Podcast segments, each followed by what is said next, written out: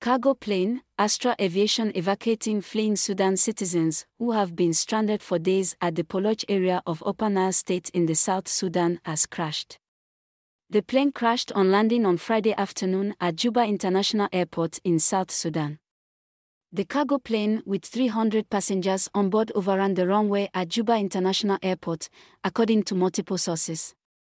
It was gathered that the aircraft was hired by a businessman, Bibi Oli, as a goodwill gesture to ferry stranded Sudanese citizens at Paloich in Upper Nile to Juba.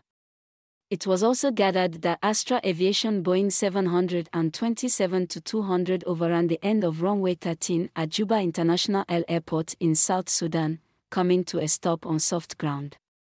No casualties have been reported.